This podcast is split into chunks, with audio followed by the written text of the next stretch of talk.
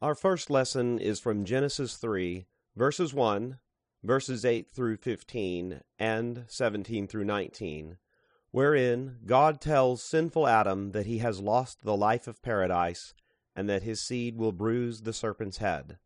And then from Genesis chapter 22, verses 15 through 18, wherein God promises to faithful Abraham that in his seed shall all the nations of the earth be blessed.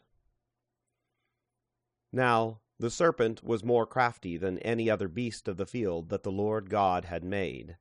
He said to the woman, Did God actually say, You shall not eat of any tree in the garden?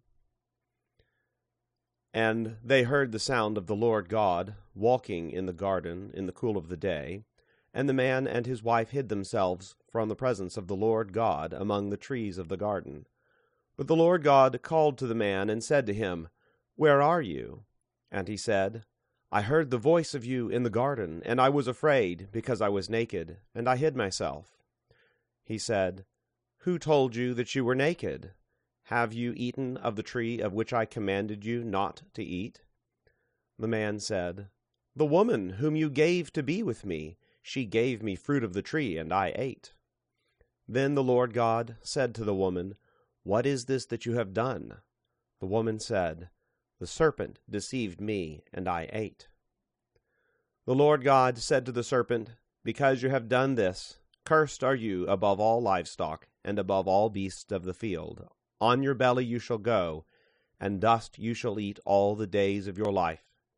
I will put enmity between you and the woman, and between your offspring and her offspring. He shall bruise your head, and you shall bruise his heel.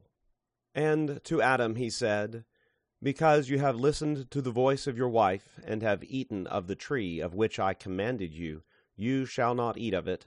Cursed is the ground because of you. In pain you shall eat of it all the days of your life. Thorns and thistles it shall bring forth for you, and you shall eat the plants of the field. By the sweat of your face you shall eat bread, till you return to the ground, for out of it you were taken, for you are dust and to dust you shall return. And the angel of the Lord called to Abraham a second time from heaven, and said, By myself I have sworn, declares the Lord, because you have done this, and have not withheld your son, your only son. I will surely bless you, and I will surely multiply your offspring as the stars of heaven, and as the sand that is on the seashore.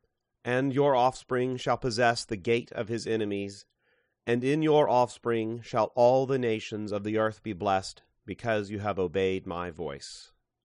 This has been the reading of God's Word.